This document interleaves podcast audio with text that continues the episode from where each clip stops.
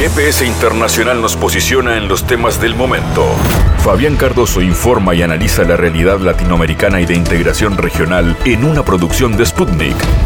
Sintoniza M24 97.9 FM en Montevideo y 102.5 FM en Maldonado. También puedes escuchar GPS Internacional por mundo.sputniknews.com y m24.com.uy.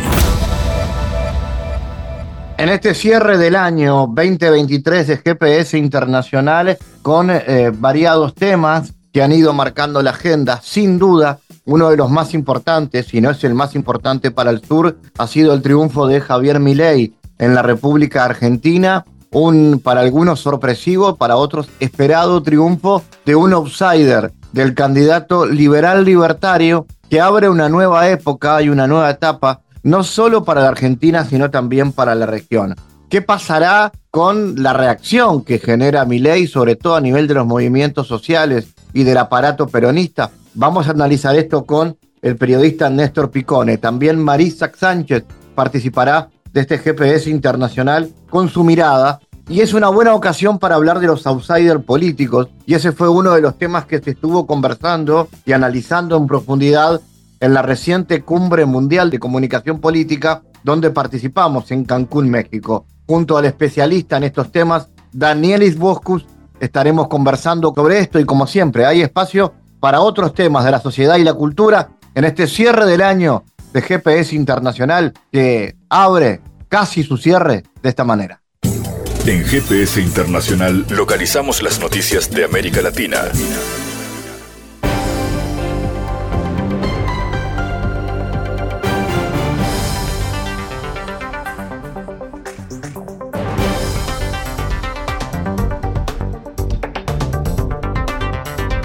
La República Checa y Eslovaquia solicitaron a Bruselas la posibilidad de preservar el suministro de petróleo ruso, declaró el presidente de la empresa, Nikolai Tokarev. Explicó que, debido a su situación geográfica, las fuentes de importación de petróleo son limitadas. Tanto la República Checa como Eslovaquia presentaron una solicitud a Bruselas de mantener los volúmenes de suministros de petróleo ruso porque realmente no tienen acceso al mar, no tienen posibilidad de obtener petróleo de otras fuentes aseguró en una entrevista al canal de televisión Rusia 24.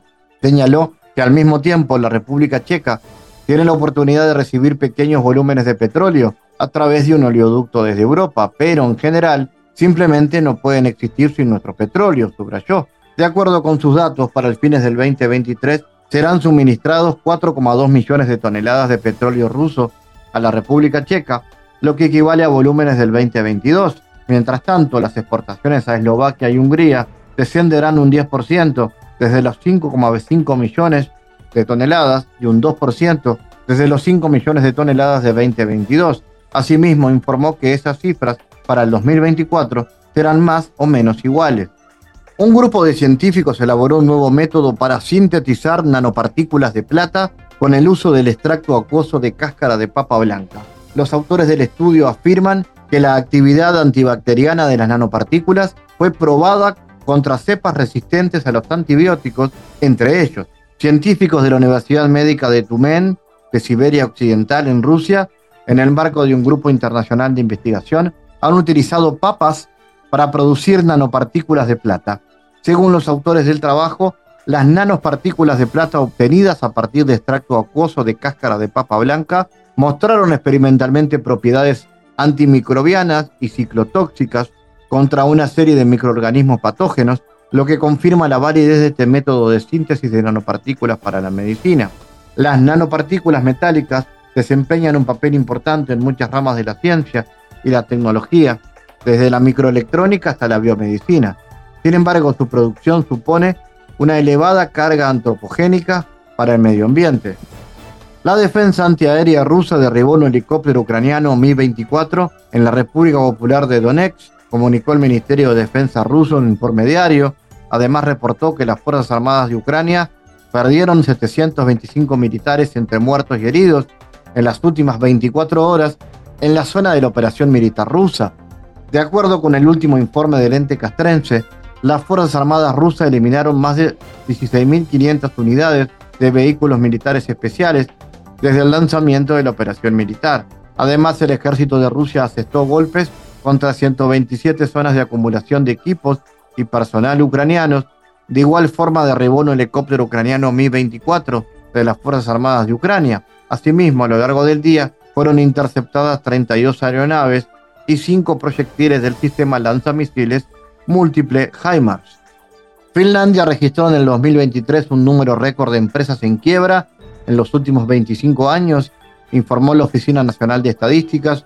En los últimos 12 meses, el número de compañías que presentaron solicitudes de quiebra alcanzó las 3.293, que es la cifra más alta desde 1998, señala el comunicado. El número de compañías en bancarrota creció en todos los sectores.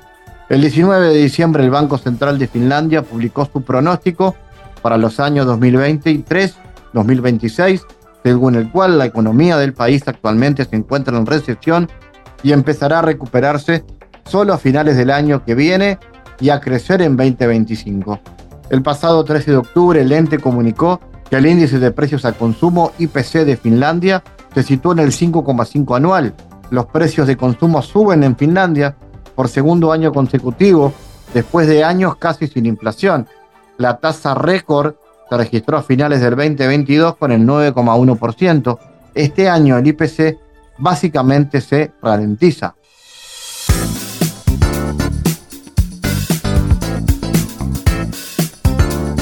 Momento de analizar el resultado electoral, para algunos sorprendente, para otros no tanto, que se dio en la República Argentina. Finalmente, Javier Milei, elegido presidente en este balotaje, en esta segunda vuelta, y comienza ahora lo que parece ser, o al menos así anuncia, el propio Milei, como una nueva etapa política en la Argentina con lo que bueno, él mismo adelanta como un gobierno libertario, liberal libertario, así lo ha presentado.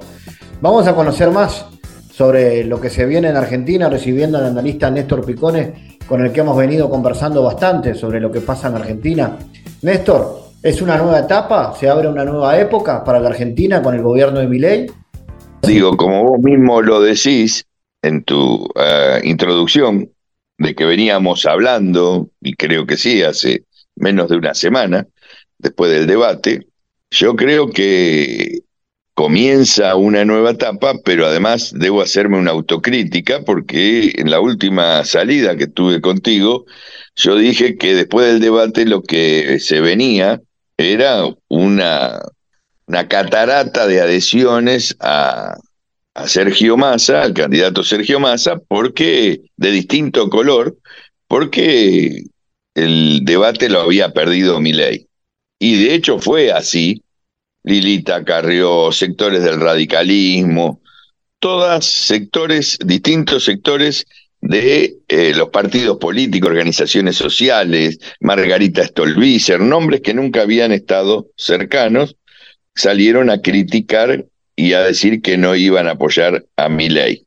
Esto sucedió, pero lo que no se esperaba, yo mismo no esperaba, era que toda esa suma de adhesiones que del otro lado había dejado a Macri, Bullrich y Milley, así como referencias grandes, este, podía tener tanto caudal por abajo de apoyo y creo que justamente ese apoyo que recibió es porque decía, todos estos son lo mismo, que fue un poco la campaña de Milei cuando hablaba de la casta. Se reúnen Massa con Lilita Carrió o se unifican en un criterio porque están de acuerdo de defender sus intereses, que son los intereses de la casta, como él le puso, y que fue un gran acierto. Y la gente, mucha gente que está por fuera del sistema, recibió ese mensaje porque no es casualidad que lo hayan votado a mi ley este, sectores de clase media, sectores de clase alta, pero muchos sectores marginados, desclasados, de eso que Alcir Argumedo llamaba eh, personas de descarte que no son consideradas por la sociedad. Con su discurso rimbombante, ley dijo, todos esos que están del otro lado nunca te van a ayudar dame a mí que yo te voy a ayudar con la motosierra, con los perros, con lo que sea. Y bueno, esa fue la elección. Creo que hizo una mala lectura, Unión por la Patria, y como venía siendo un mal gobierno dividido, eh, Fernández por un lado, Cristina por el otro, la campaña volvió a mostrar lo mismo, un masa ejecutor, ministro de Economía, este, casi un Superman, pero sin resolver los problemas este, de inflación, en la amenaza de una deuda externa que hay que seguir pagando sin que se resuelva. Y te doy un ejemplo, en los últimos días se le dio un aumento jubilado del 20% en un trimestre, cuando el aumento de la inflación durante esos tres meses fue del 32%. Eso ya demostraba que por más que se dijera con, con buenas presentaciones mediáticas, no iba a resolver el problema de los jubilados. Ya habrá que ver las estadísticas, saber qué votaron los jubilados. Pero ese es un dato que no se puede obviar. 32% de realidad con un 20% y una inflación galopante. Néstor, eh, ¿hubo triunfalismo en los últimos días del, oficialismo, de la candidatura de Massa, que lo llevó a, que este resultado lo sorprendiera como parece sorprendió al oficialismo por la alta diferencia o no? Él trató, Massa trató de no ser triunfalista. La verdad que tengo que reconocerle que hizo un trabajo muy inteligente. Él mismo alentó que se conocieran encuestas donde había una gran paridad y en las que muchas eh, aparecía Milei ganando.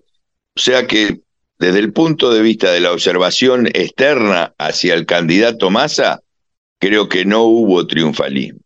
El triunfalismo en todo caso fue por esto. Si todos los sectores políticos y sociales apoyan a Massa, tienen que ganar más. Lo que pasa es que lo que está en cuestionamiento acá no es solo el peronismo, no es solo Massa, es toda la estructura democrática que no garantiza la participación y el acceso a la salud pública, a la educación pública y a todas esas cosas que sí defiende Unión por la Patria, no se garantiza el acceso a muchos millones de argentinos que están en la marginalidad. Yo creo que por ahí hay que trabajar y creo que hay mucho trabajo por hacer y además una forma de conducción muy cerrada, ustedes que tienen el Frente Amplio en el Uruguay lo pueden conocer, yo no sé cómo se mueve el otro frente de la calle Pou, pero a ver, esto lo dirigieron en la Argentina Fernández, Massa, Máximo, que es el hijo de Cristina Fernández, este, y nada más.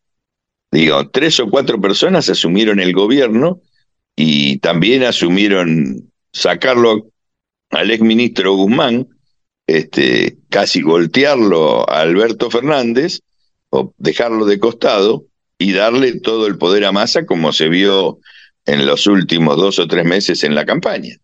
Eso puede ser muy lindo para los analistas, para todo lo demás, pero la gente dice, ¿y el gobierno dónde está? ¿Quién gobierna en la Argentina? ¿Massa? ¿Y dónde está que las promesas que hace Massa ahora, que todas iban terminando, se terminó el control del acuerdo por, los combustibles y al día siguiente aumentaron los combustibles? Tuvo que salir a pararlo. No, no, no aumentaron, no aumentaron, sino que eh, hubo desabastecimiento hasta que se le dio el aumento. Digamos, y la gente eso lo vivió 15 días antes de que hubiera elección digamos, en el bolsillo se siente, y lo sienten todos los argentinos, lo de masa no solucionaba los problemas de la gente.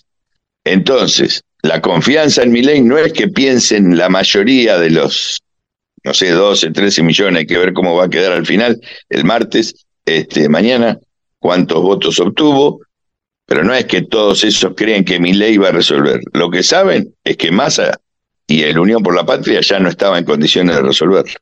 Ahora se abre una etapa novedosa que incluye privatización de servicios, así se anuncia, ¿no? Eh, habla de privatizar los medios públicos, habla de privatizar la empresa petrolífera. ¿Se trata de volver a los 90 o es otra cosa este modelo que anuncia mi ley, Néstor?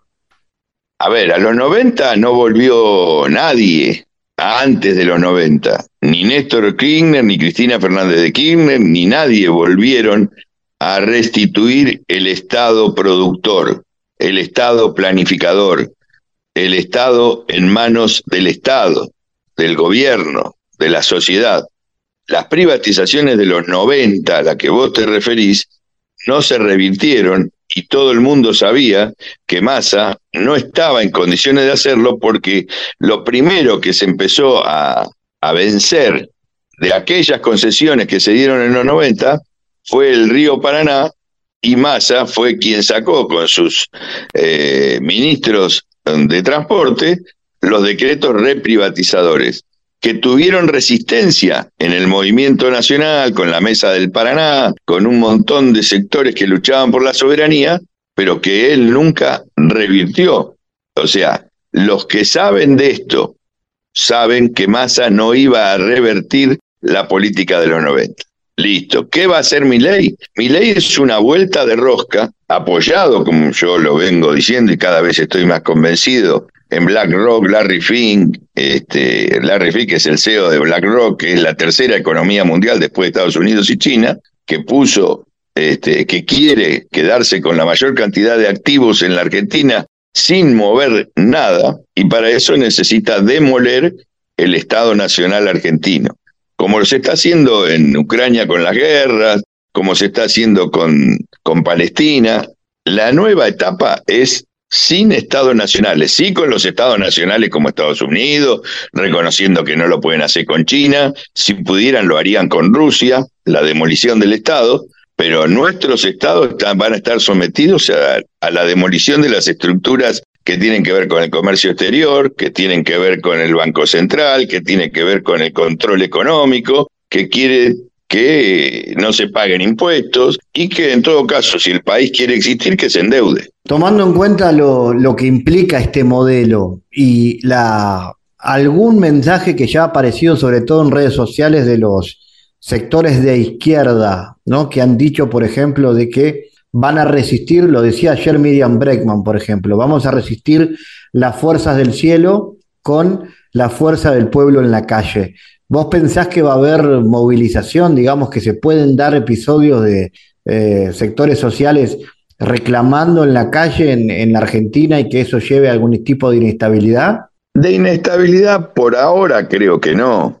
Por eso empiezan por cuestiones que son casi simbólicas para la mayoría de los argentinos, como es Canal 7, Radio Nacional y Telan, como es IPF, que IPF, ojo, que no es una empresa estatal, es una empresa con el 51% estatal y en el 49% restante.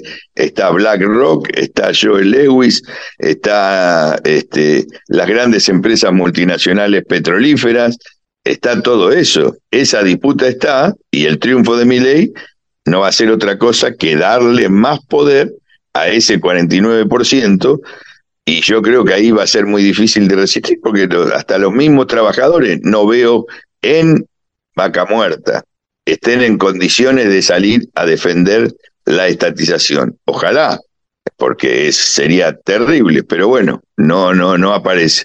No creo que lo puedan hacer tan fácil con aerolíneas argentinas porque hay una conciencia nacional y lo que uno ve como periodista, y yo que fui trabajador, dirigente del gremio de prensa y después funcionario de Canal 7, Radio Nacional y Telan, es que si no se abraza la sociedad a defender los medios públicos, va a ser muy difícil. Y además estamos en condiciones, ya las defendimos una vez, pero bueno, perdimos Canal 11, que era estatal, perdimos Canal 13, que era estatal, Canal 9, y salvamos los medios públicos pero las condiciones actuales son totalmente diferentes. Yo creo, por ejemplo, hablé con varios compañeros que me decían, ¿y quién puede comprar Canal 7? Nadie. ¿A quién le puede interesar tener un edificio como el que tiene Canal 7, una estructura como que tiene Canal 7, que vos la conocés, Fabián Cardoso, este, es grandísima, tiene muchos trabajadores, lo mismo Telan y Radio Nacional. Yo lo que creo es que la manera de defenderlo es vendiendo productos al interior, al exterior, convirtiéndolo esos medios en federales. Bueno, ahí va a haber tiene que haber mucho laburo de toma de conciencia por parte de los trabajadores de la de los medios públicos y la sociedad que se puede organizar en torno a eso. este, creo que sí, que va a haber resistencia, pero también hoy, a diferencia de los 90, para esta vuelta de rosca de reprivatizaciones, y bueno, tienen mucho más poder que, que, se, que con el que contaban en los 90 y lo hicieron con Menem. Así que estamos en una situación muy, muy complicada, muy, muy complicada, porque además no hay conducción política. A ver, yo hoy daba como ejemplo AMLO, Andrés Manuel López Obrador en México, Gustavo Petro, perdieron elecciones, pero cada elección que perdían era un punto de acumulación para la próxima elección. Acá Sergio Massa, que no era el candidato que lideraba el movimiento que estaba detrás de esta elección, termina la elección y se apura a decir que se retira de la política. Entonces eso deja un vacío político muy grande, sumado al que ya dejó Cristina Fernández de Kirchner y su hijo, que no aparecieron en toda la campaña. Tampoco van a estar en condiciones ahora de decir, bueno, nosotros nos vamos a oponer. Acá Massa tendría que estar ya diciendo que se opone a las privatizaciones. Pero bueno, Massa ya se fue de la política. Y no sé todavía si va a seguir como ministro de Economía, no termina de quedar claro si en la transición la va a manejar él o Alberto Fernández. Es una debilidad muy grande del Frente de Todo de Unión por la Patria, que tiene muchas organizaciones que apoyaron a Massa, pero no hay quien las coordine y las dirija. Néstor, y lo otro que seguramente pase es que este sea un gobierno, una especie de, de dos cabezas, donde haya parte de Milei y parte de Macri, así se, se prevé, digamos, con la presencia de varios ministros del macrismo? Eso de las dos cabezas podría haber pasado con el radicalismo, porque Macri se montó sobre una estructura nacional de un partido centenario, ¿sí? El radicalismo. Milei no existe. Su partido tiene dos años de existencia. El de Macri empezó en el 2001, pero la alianza político-ideológico-económica que tienen Macri y Milei es mucho más fácil de resolver que el PRO con el radicalismo. El radicalismo, además de ser un partido centenario, tenía su discusión interna, que la resolvió a favor del PRO, este, de hacer el Juntos por el Cambio, para pelear con el peronismo y tratar de derrotar al peronismo. Hoy Macri y Milei no tienen por qué, a ver, entre seres humanos siempre hay disputa. Yo no, no, quiero, y además soy psicólogo, sé que esto que vos planteás puede este, aparecer, pero más desde lo humano, desde la debilidad humana, que desde, la, desde el punto de vista político-ideológico, porque además Macri y Milei unificaron criterio y unificaron personalidad para responder a los sectores económicos que son sus mandantes, de los cuales Macri forma parte, que son los fondos de inversión, el nuevo modelo de los globalizadores que quieren, no quieren que existan los estados nacionales.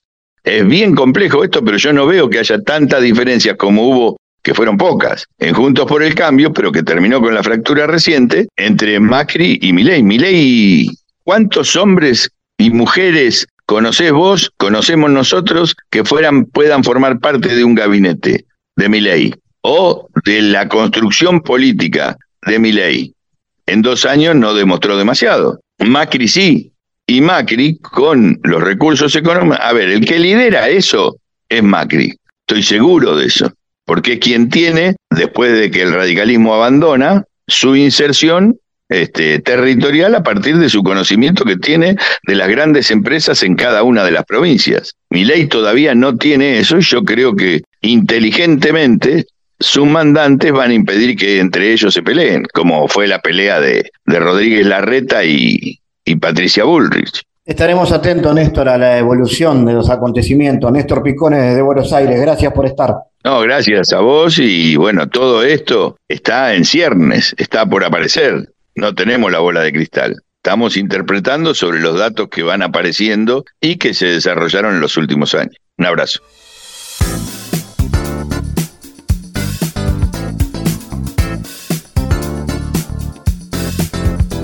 Hablamos de Perú que vive horas intensas en estas horas, primero porque la Policía Nacional ha desarticulado 200 bandas criminales en las jurisdicciones que desde septiembre fueron declaradas en estado de emergencia debido al alza de la delincuencia. Se lograron desarticular 202 bandas criminales desde el inicio del estado de emergencia decretado en los distritos limeños de San Juan de Lugarincho, San Martín de Porres, Lince y Cercado de Lima, así como también en siete distritos del departamento de Piura al norte. Durante la vigencia del estado de emergencia se han ejecutado 9.538 operativos contra de la delincuencia. Vamos a hablar de este y de otros asuntos siempre interesantes que hablan de la coyuntura de Perú relacionados con la embestida al Poder Judicial que se está llevando a cabo durante este periodo de gobierno de facto. Estamos en contacto con la abogada Marixa Sánchez, que es asesora educativa de la Organización de la Red de Derechos Humanos de Perú.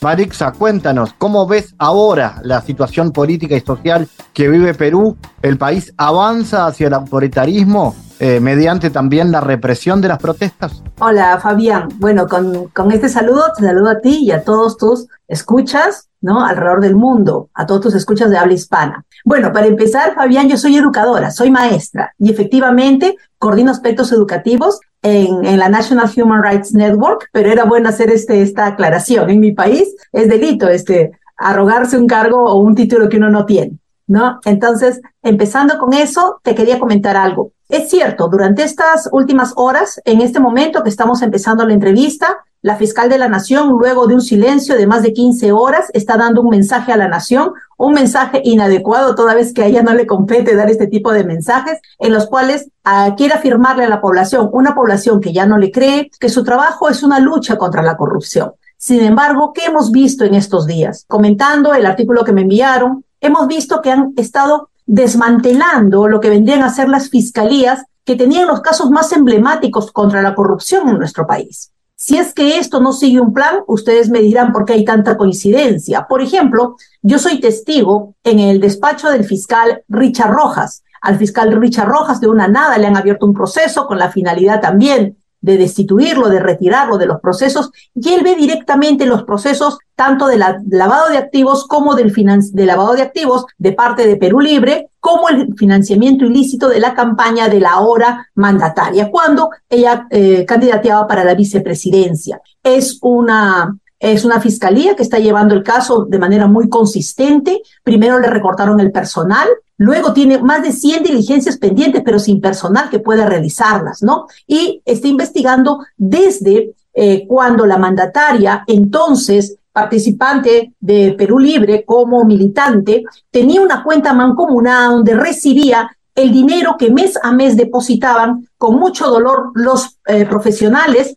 del gobierno regional de Junín para pagar algunas situaciones legales del presidente del partido hasta lo que vendría a ser el financiamiento no declarado desde los aportes del empresario Henry Chimabukuro. Esta, esta fiscalía está a punto eh, de ser desmantelada. ¿Qué sucede?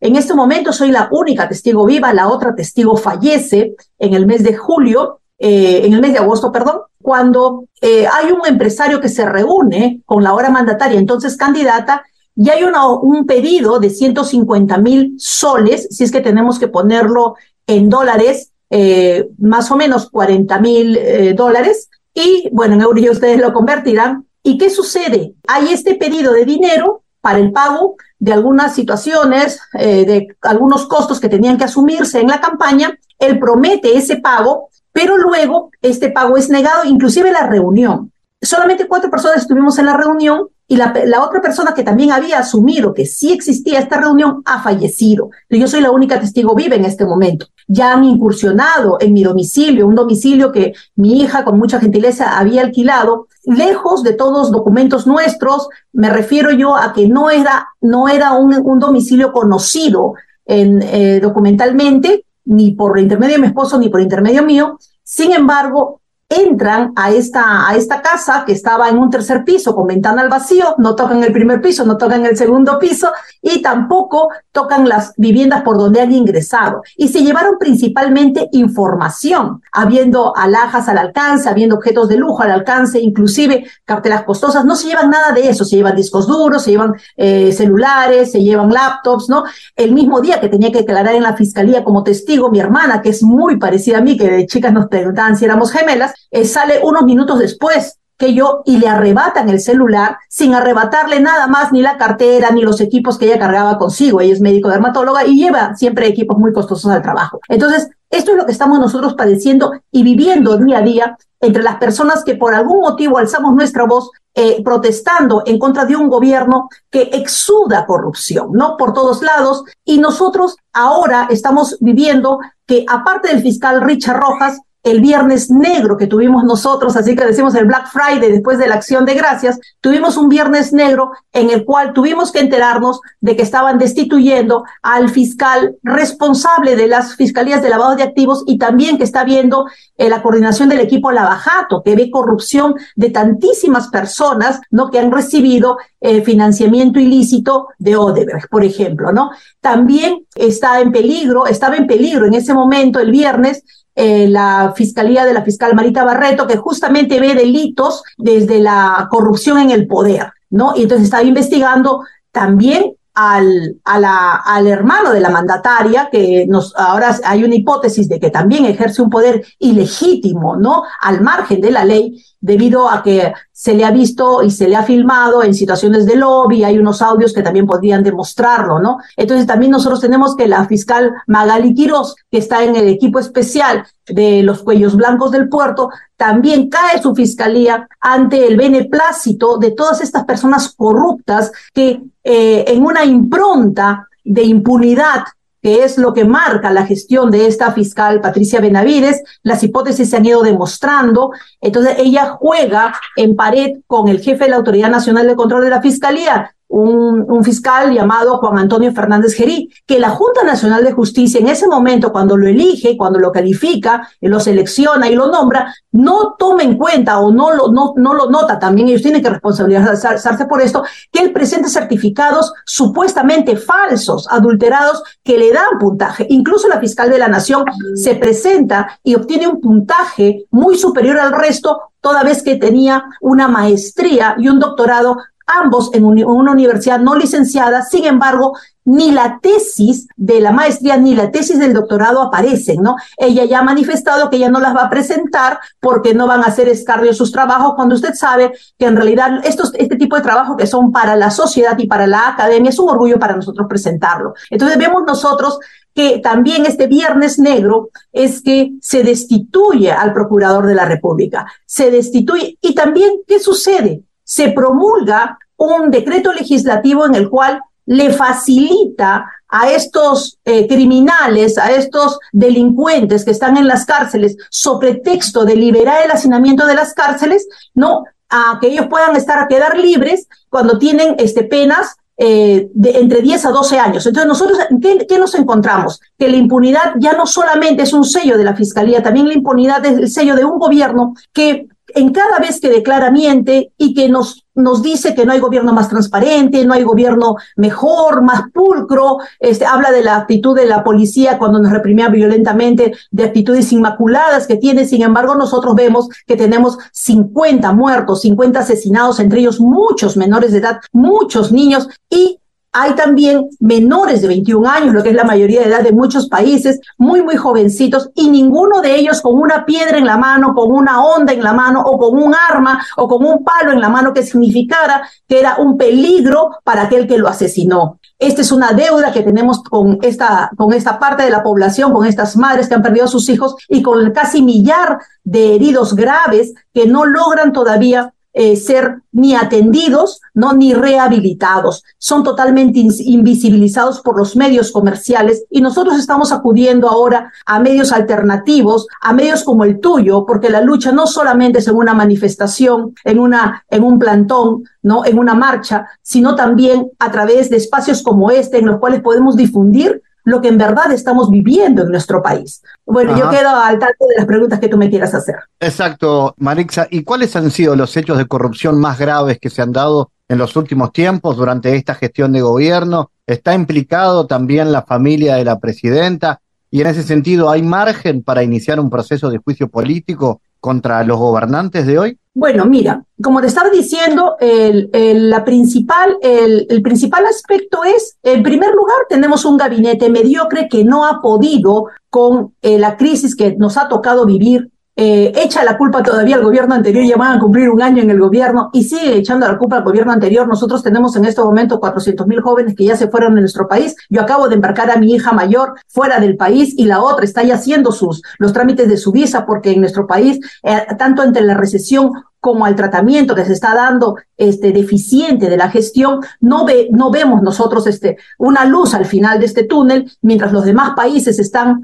luchando por salir adelante, nosotros estamos en una vorágine de corrupción, en una vorágine de impunidad. Por ejemplo, iniciaríamos con la represión violenta, las marchas, va a pasar un año y ninguna familia hasta ahora obtiene justicia. Eh, la, fiscal, la fiscal de la Nación no solamente pasó estos casos a una fiscal sin experiencia en situaciones de derechos humanos, sino que también le acaba de encargar todo lo que tenía el fiscal de la barba. Entonces, que es, es semejante trabajo después de tantos años. Entonces, ¿cómo va ella a hacer con pericia, con, eficacia este trabajo? No lo sabemos. Nosotros por el lado del gobierno también han estado publicándose, diversos medios han estado publicando en las últimas semanas, desde hace ya un buen tiempo, eh, lo que vendría a ser eh, la contratación irregular, por ejemplo, de amigas del señor primer ministro, que él sale a negar y que luego aparece alguna fotografía comprometedora, aparece el auto de él mismo que él manejaba en la casa de una de estas amigas de 25 años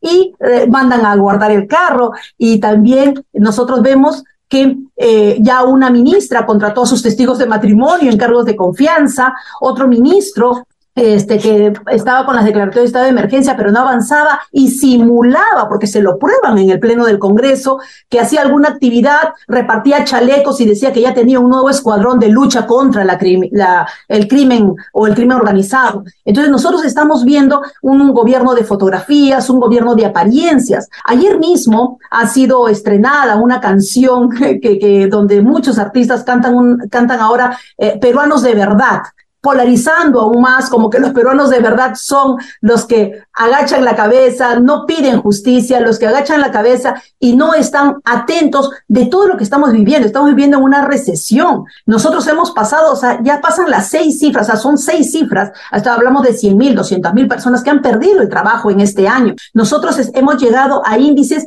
que no, que no teníamos en 25 años en lo que vendría a ser el, índice global del hambre, ¿no? Entonces, por ejemplo, Huancavelica y Apurímac en este momento son las regiones con más hambre, donde ha crecido, donde hemos retrocedido. Sin embargo, siendo un país extractivo y siendo Apurímac, por ejemplo, con las bambas, nosotros tuvimos un incremento en algo en nuestra economía en cuanto a lo que vendría a ser la actividad extractiva de la minería, y que no se condice con que esta actividad minera mejore en algo la economía en el mes de agosto, quizás septiembre. Sin embargo, esta misma región retrocede en cuanto al hambre de su población.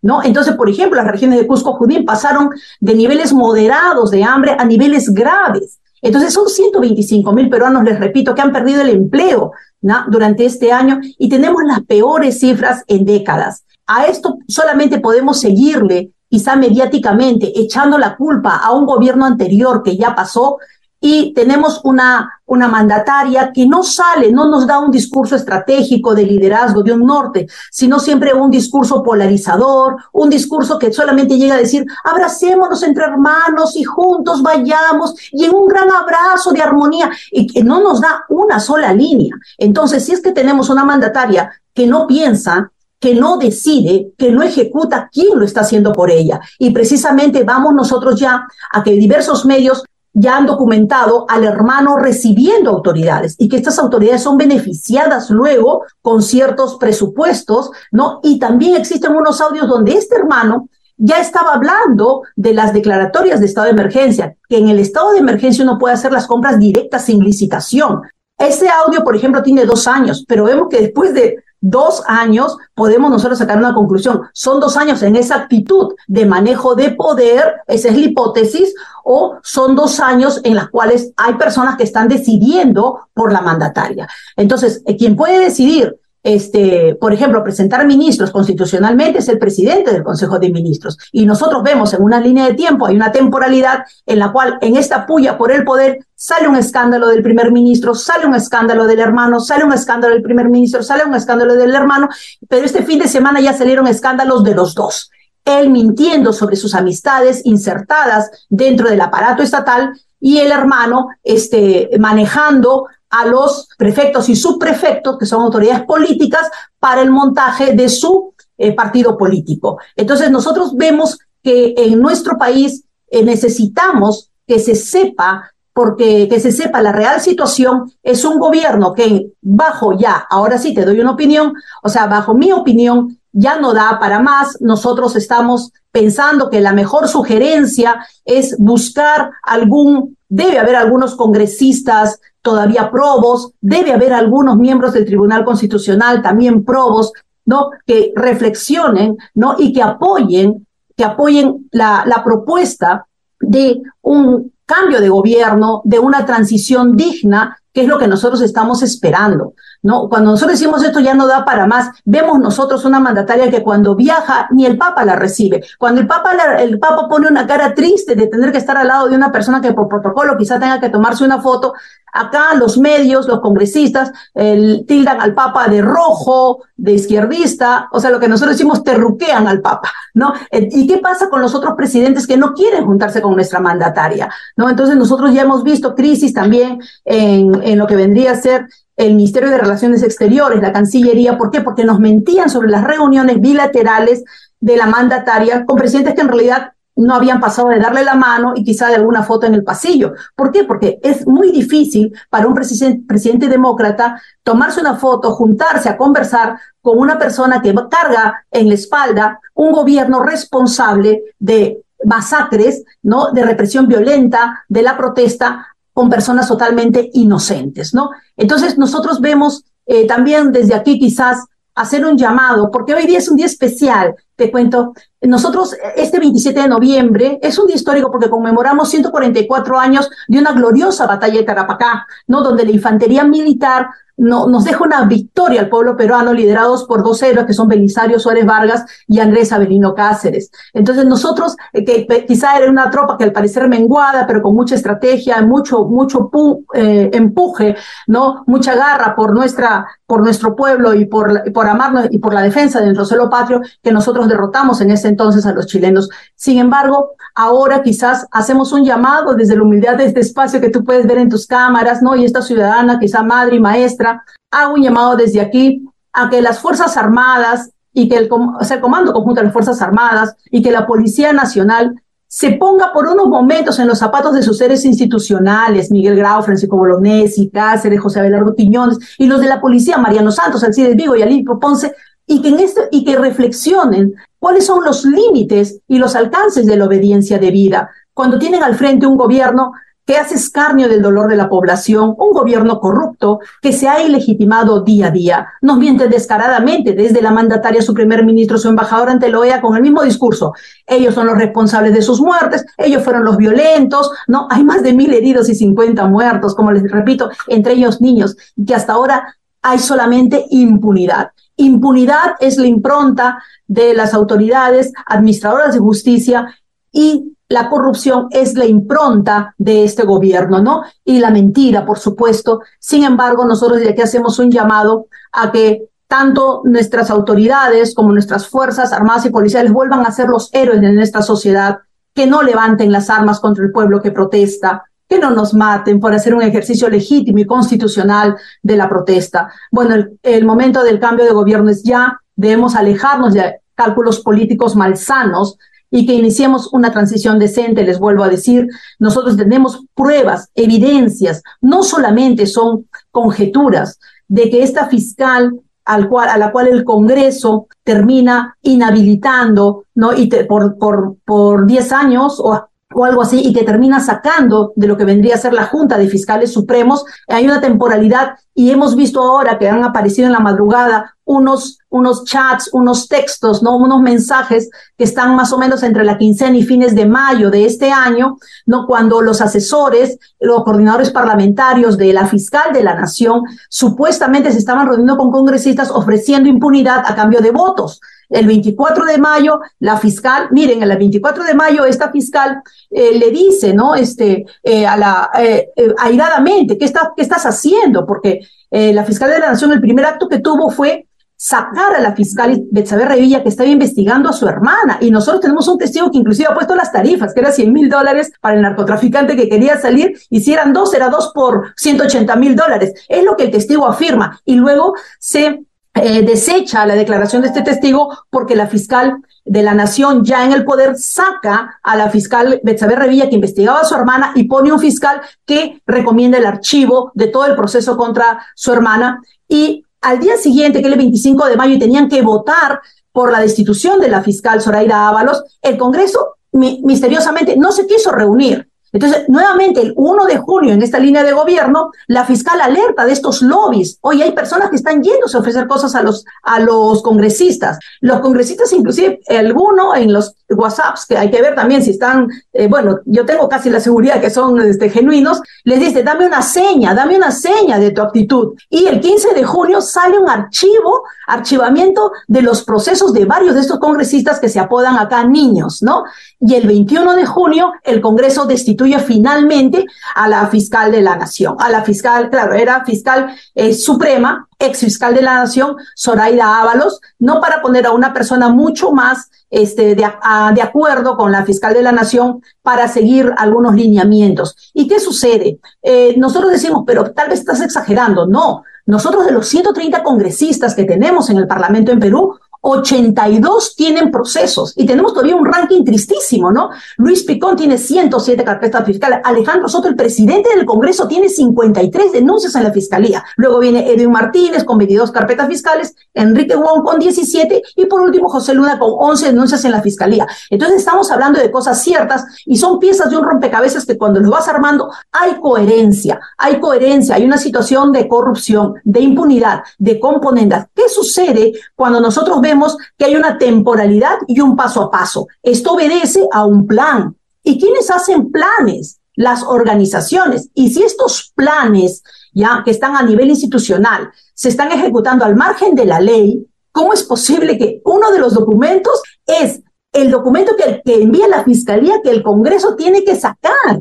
¿Y dónde está lo que vendría a ser la separación y el equilibrio de poderes? Y lo estamos nosotros viendo evidenciado en estos WhatsApps, en estos textos, que ahora la fiscal de la Nación dice, con un grupo de fiscales detrás de ella, dice que ella va a seguir luchando, ¿no? Por el país, por la legalidad, que no, que no, no favorece la impunidad, pero nosotros vemos todo lo contrario queda el gesto o queda la grabación en estos medios comerciales de que la fiscal se está poniendo muy valiente. Pero ¿qué nos dicen los hechos? Que hay una organización y cuando la organización está al margen de la ley, esto se llama organización criminal. Y la organización criminal tiene, si ya son más de dos, se puede tratar de ese, de ese, a ese grupo que tienen condenas entre 15 a 20 años y en nuestro país y resulta que la fiscal de la nación se, en este momento se le está viendo como la supuesta eh, cabeza de esta organización criminal, contando con sus tres entre asesores y coordinadores parlamentarios, que son ellos que, que le han ayudado con los congresistas. Uno de ellos, eh, nosotros podemos decir oportunamente, estaba en la clínica el rato que lo han ido a arrestar y ahora viene su abogado a decir que en verdad estaba enfermito, pero resulta que ya está bajo arresto, ¿no? Eh, y, no, y los otros dos también ya han sido allanados sus domicilios y vamos a ver que se puedan encontrar. Este es el panorama y este es el pedido de que este es un gobierno que quizás de, la cámara para afuera con los, con los medios comerciales pueda parecer que todo esté en paz, que todo esté en calma, pero es muy curioso, porque todo está en paz y están los raqueteros, están, los secuestros, están las matanzas a los cambistas, a los comerciantes, ¿no? Están las extorsiones. Entonces, la seguridad ciudadana, ¿no? Está en rojo. Nosotros tenemos miedo de poner un pie fuera de la casa. Ya está, la criminalidad ha aumentado mucho. La declaración de estado de emergencia, vemos que dentro del verdadero plan Boluarte, al parecer solamente es para hacer compras directas sin que, sin que necesariamente se pase por licitaciones pero vemos que no tiene ningún resultado, salvo eh, operativos armados, como les digo, ¿no? Que pones a alguien un casquito rojo, le pones al otro un polito verde y dice que son escuadrones, brigadas que están actuando contra la criminalidad, ¿no? Y también la mandataria no puede poner un pie en la provincia ni los congresistas porque son rechazados por la población y en el último, en un último evento que hubo, ¿no? Este, les habían combinado a las madres de familia que si no iban como público, algunos se pusieron un polito rojo y casquito para parecer que eran los que iban a trabajar, porque hay un programa que va a dar trabajo a las personas de pobreza extrema. Eh, si es que un grupo eh, vestido con la ropa usual el otro grupo vestido con uniforme, entonces teníamos público y los trabajadores, pero que si no asistían, el riesgo era que no iban a recibir su dotación de víveres o su dotación del vaso de leche, que son programas hechos justamente para los más vulnerables, personas que viven en la pobreza y con el riesgo del hambre. Bueno, estos son este, más o menos algunos, algunos pincelazos a lo que vendría a ser este, la situación real en nuestro país, tanto en la política como en la economía, como en la situación social. Marisa Sánchez, quedamos muy atentos a la evolución de los hechos allí en Perú, en Lima. Gracias por este primer contacto para GPS. Abrazos, Fabián. En GPS Internacional navegamos por la sociedad y la cultura.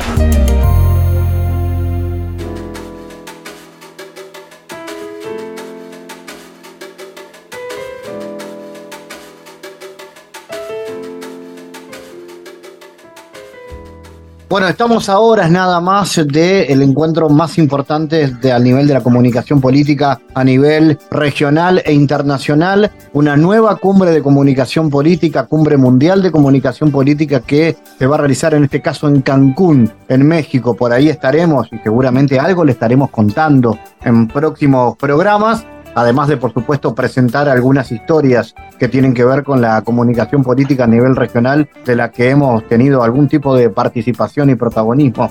Es el momento de recibir a Danielis Bocus, que es el presidente de la cumbre. Con él queremos conversar y aprovechar además su mirada como analista político calificado de la realidad política argentina, donde Daniel reside. Pero lo primero, Daniel, a horas de la cumbre, se viene Cancún. ¿Cómo está todo? ¿Cuál es la expectativa? ¿Qué tal? Un gusto saludarlos. Miren, la verdad que la expectativa es muy grande porque hay un interés de muchísimos políticos, consultores, periodistas, estudiantes, profesionales, por seguir entendiendo un fenómeno tan dinámico como es el del comportamiento de la sociedad, las campañas electorales, los desafíos a la hora de gobernar, los momentos de transición, las tensiones que da el poder mismo. Y ese interés se transforma en más de 300 conferencistas que vienen a contar sus experiencias y más de 3.000 participantes que van a estar eh, conviviendo estos tres días en México, en Cancún, en un espacio de networking, de trabajo, de interrelación, de problemáticas comunes, de crisis. Así que muy contentos, muy contentos ya, como bien decías, a pocos días de, de la decimonovena Cumbre Mundial de Comunicación Política. ¿Cuáles son las temáticas y las propuestas que se escuchan en un encuentro de estos, Daniel? Bueno, yo diría que el punto central es el del liderazgo, ¿no? ¿Por qué hay personas que logran instalarse y tienen posicionamiento público? ¿Por qué hay quienes ganan? ¿Por qué los que pierden? Y después la estructuración completa de un proceso electoral, como así también de comunicación de gobierno, desde una investigación, pasando por la publicidad, pasando por los entrenamientos para hablar en público, para ir a un medio de comunicación, la irrupción de las redes sociales como instrumento viralizador de contenidos en el cual podés llegar a no, solamente ya audiencias, sino a la segmentación de públicos por intereses, por redes sociales, por plataformas digitales y después muchos casos, ¿no? Mucho, mucho de casos. Porque hay campañas que funcionan y por qué hay campañas que fracasan. Toda esta discusión que se ha dado de las campañas negativas, las campañas sucias. Eh, bueno, hay un, una gran cantidad de temas que siempre rondan lo mismo, los ejes de la política, la comunicación, la gestión, son como los grandes ordenadores de las distintas conferencias que tenemos eh, año tras año. En, un mundo, Daniel, y una región donde se tiende cada vez más a la profesionalización de la comunicación política. Antes, eh, las campañas estaban en manos de los militantes quien los encargados de comunicación de los partidos. Ahora cada vez más hay profesionales en todo el globo que se dedican a esto y los partidos comprenden esa necesidad. Sí, sin lugar a dudas. Hoy no hay lugar para la improvisación, no hay lugar solamente para pensar en formato militante. Creo que lo que se empieza a ver, es un equilibrio entre roles y funciones a la hora de llevar adelante una campaña electoral. ¿Los militantes son importantes? Sí, por supuesto, pero en el rol de militante político, no en el rol de eh, profesional, de académico, de dirigente, de candidato, el multi, digamos, multiutilidad. Eh, creo que la especialización ha dado la posibilidad de ver qué campañas son competitivas, qué candidatos son más competitivos para lograr sus objetivos electorales. Eh, y eso tiene que ver con, equipo, equipo, equipo, equipo, eh, y quiénes son las personas que terminan rodeando un candidato, que además hace que tome mejores decisiones en momentos de tensión, en momentos de crisis, que, que suelen cada vez ser más comunes en las campañas electorales y por supuesto a la hora de gobernar. ¿Y cómo se lleva eso con la aparición de los outsiders, cada vez más comunes en el mundo y en América? ¿Las campañas también se piensan en clave de outsiders? Yo creo que los outsiders son producto de la construcción de candidatos. Vos sabés, vean que en el último libro Matrix Política, justamente hace ya dos años que venimos hablando de la construcción de los candidatos. Y los outsiders tienen 100% de construcción y confirma mucho más la teoría de la profesionalización y la especialización, porque si no sería imposible que lleguen hasta donde llegan. Y, generalmente son los primeros que se adecuan a una estrategia, son los que más entrenan, son los que se preparan, aún así tengan esa condición de outsider que les permite dar una sensación de frescura, de novedad en un mercado electoral cada día más golpeado y dañado a partir del fracaso o malas aprobaciones de gobierno o gestiones que no terminan de consolidar lo que quiere la población en términos de expectativas. Y, bueno, obviamente ahí hay, hay lugar para, para estos nuevos perfiles que se han convertido en tendencia no solamente en América Latina, sino en todo el mundo. En ese plano, la última novedad a nivel regional es el triunfo esperado o no, progresivo o no, de Javier Milei en Argentina. Y entonces te uno esa pregunta con la anterior. ¿Se trata o no de un outsider en la política? Y en ese sentido, ¿era esperado su resultado? Mira, en primer lugar no hay duda que es un outsider porque no era alguien que venía de la política, con lo cual es un outsider de la política y del sistema político. Ahora después, si era esperado o no era esperado, bueno, en realidad por ahí no era esperado por la política tradicional, no era esperado por el círculo rojo, pero lo que uno tiene que hacer para entender por qué llegan determinados dirigentes a obtener un triunfo electoral. Y bueno, tiene que mirar, yo diría más a la sociedad que a los dirigentes. Y cuando uno miraba a la Argentina, la Argentina estaba muy mal, la Argentina estaba con crisis económica, la Argentina estaba viviendo una etapa de cansancio con respecto a los partidos y los fracasos consecutivos de cada una de las dos coaliciones electorales en el gobierno. Y eso es lo que te da la posibilidad de buscar algo nuevo, ¿no? Y si es totalmente diferente a lo que ya no funcionó, más aún. Y creo que esas fueron las principales fortalezas de Javier Milei. No tanto mirar a Javier Milei, sino mirar el escenario, los partidos y el gobierno para decir, bueno, tal vez me arriesgo a probar algo nuevo o aún así sea una incógnita, prefiero apostar a ver si sale algo bueno. Total, lo otro ya lo sé, que no me ha funcionado y que no es lo que quería para estar mejor en mi desarrollo profesional, personal, familiar o, en el día a día de lo que cada familia o cada persona pueda pretender. Y en esa línea, Daniel, ¿te parece que las primeras señales que está dando mi ley rumbo a su gobierno son propias de un outsider? Quiero decir, aparecen por ahí en su gabinete figuras que incluso ya estuvieron en gabinetes anteriores. Entonces, se, a la hora de formar gobierno, ¿mi ley se parece más a un político tradicional de lo que fue en campaña? No, no, creo que no. Creo que no porque más allá de la condición, el outsider es él. Y él decide ir por adentro de un sistema político. Entonces lo que él convoque o no convoque ya, eh, ya digamos, eh, supera esa, ese análisis. Lo que sí me da la sensación de que empieza a tener peso es que, ser outsider es una cosa en campaña y otra cosa es a la hora de gobernar, ¿no? En las indefiniciones, en el nombramiento de funcionarios y recambio de funcionarios. Viste que generalmente se dice que cuando un gobierno asume tiene un recambio de los 3, 4 meses de los que no funcionaron y lo van cambiando. Bueno, acá ni siquiera duraron la transición. Hubo gente que fue designada por él para un determinado cargo y ya no está más. Por presiones políticas, por falta de liderazgo, eh, por ceder. Eh, por tratar de buscar gobernabilidad. Bueno, todo este tipo de, situaciones generan un, problema tal vez distinto a lo que veníamos acostumbrados. Atentos entonces a, cómo vendrán estas primeras señales de gobierno y fundamentalmente también a cómo quedará la oposición. ¿Cómo te imaginas el peronismo y el resto de los sectores de oposición ante la llegada de este nuevo gobierno? ¿Es necesario que se reordene esa oposición? Lo que pasa es que ese ordenamiento no va a depender de la oposición, va a depender de cómo le vaya al nuevo gobierno de Javier Milei. Si Javier Milei es un presidente brillante y tiene el 80% de aprobación de la ciudadanía, la oposición se va va a tener grandes dificultades de armar algo serio. Ahora, si el gobierno de Javier Miller empieza a cometer errores, no logra cumplir las mínimas expectativas que gran parte del electorado tiene no logra suscitar acuerdos políticos que le den la posibilidad de hacer transformaciones, bueno, la oposición va a tomar volumen mucho más rápido del que muchos creen. Daniel, cerramos entonces este diálogo, el primero de los que seguramente sean algunos más estos días nos vamos a encontrar en Cancún. Se viene la cumbre que está comenzando ya este 3 de diciembre, ¿verdad?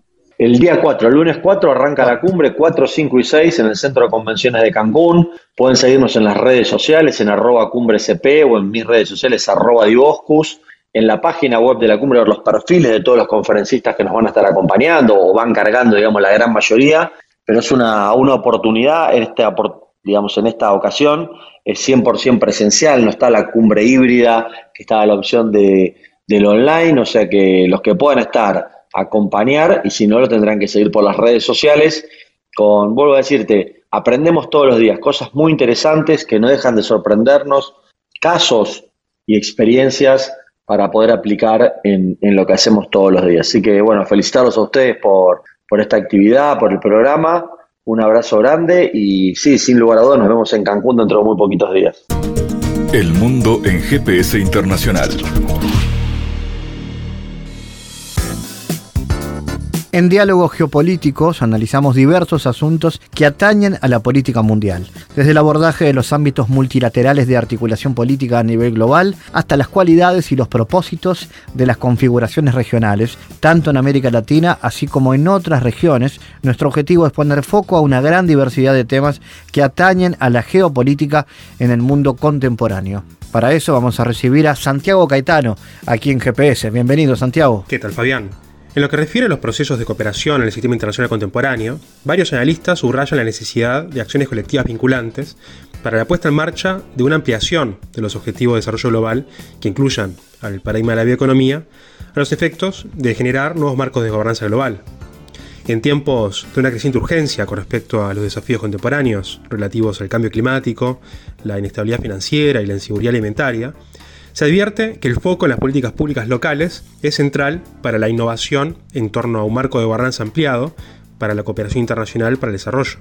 Bueno, se podría mencionar la importancia dada a las políticas domésticas en los países en desarrollo y la cooperación para su implementación, en el marco de la consecución de los objetivos del desarrollo del milenio y posteriormente de los objetivos de desarrollo sostenible. En este marco, la cumbre de Río más 20 en Brasil en 2012, conminó a los gobiernos a crear un conjunto de objetivos que fueran integrados a los objetivos de desarrollo del milenio, luego de que finalizara el plazo de estos en 2015. Bueno, existe un consenso global de que los esfuerzos en torno a las políticas de desarrollo locales están fuertemente influenciadas por el impulso de esta agenda a nivel global la preeminencia del concepto de bien público en el discurso de desarrollo ha reflejado la creciente atención hacia las acciones colectivas referidas a los desafíos globales eh, anteriormente mencionados. En este sentido, se advierte una interrelación entre los bienes públicos domésticos y los globales y una interdependencia entre las acciones domésticas y el rol de la cooperación internacional para promover los nuevos paradigmas de desarrollo. Bueno, sobre este asunto continuaremos en la próxima columna. Gracias Santiago por tu aporte a GPS Internacional. Gracias Fabián, hasta la próxima. GPS Internacional, una producción de Sputnik con la producción periodística de Santiago Caetano, siguiendo los temas más importantes de la agenda latinoamericana y con visión global. Esta producción de Sputnik que se despide y que nos invita también a que nos sigan a través de las redes sociales. En Twitter somos GPS Inter y estamos también en Facebook, GPS Internacional. Fabián Cardoso en GPS Internacional junto a los protagonistas analizó la realidad. Una producción de Sputnik por M24, 97.9 FM en Montevideo y 102.5 FM en Maldonado. que puede volver a escuchar en mundo.sputniknews.com y m24.com.uy.